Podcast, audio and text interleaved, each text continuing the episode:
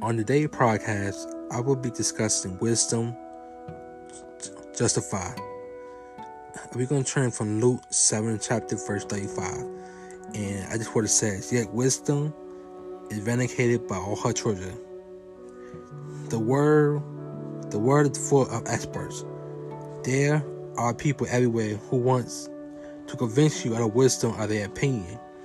Yet God said that it is not the one who declares his viewpoint the most likely or firstly who is the wisest, but the one who is vindicated over time. Wisdom is not proven by argument or debate. Wisdom is proven over time. Some people immediately proclaim that their opinion is best, regardless of how convincingly these people defend their viewpoint. Time is the best judge of their wisdom. The result of a practice proves its validity, not how loudly it is promoted. When you seek to obey what God has told you, you will sometimes meet resistance and criticism from others who disagree with the wisdom of your actions. You, your immediate response may be the urge to vindicate yourself. However, if you wait patiently, time will reveal the wisdom of your actions far better than you could through argument.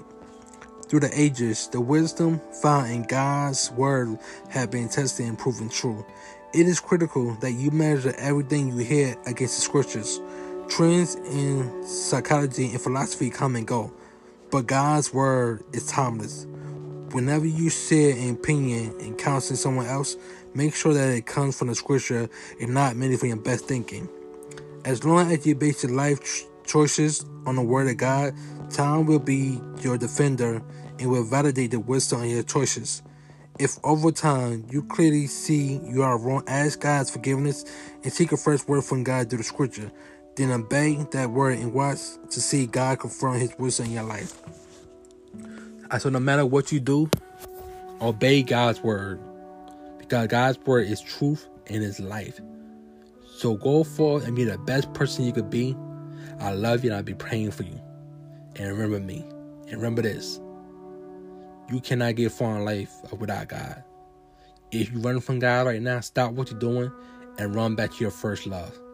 God saying, Come to me and let me give you rest and let me show you who the best. So I encourage you to be the best you could be. Until next episode, next cinema. It's your boy Spoken Word. God bless you. Now, enjoy your peace.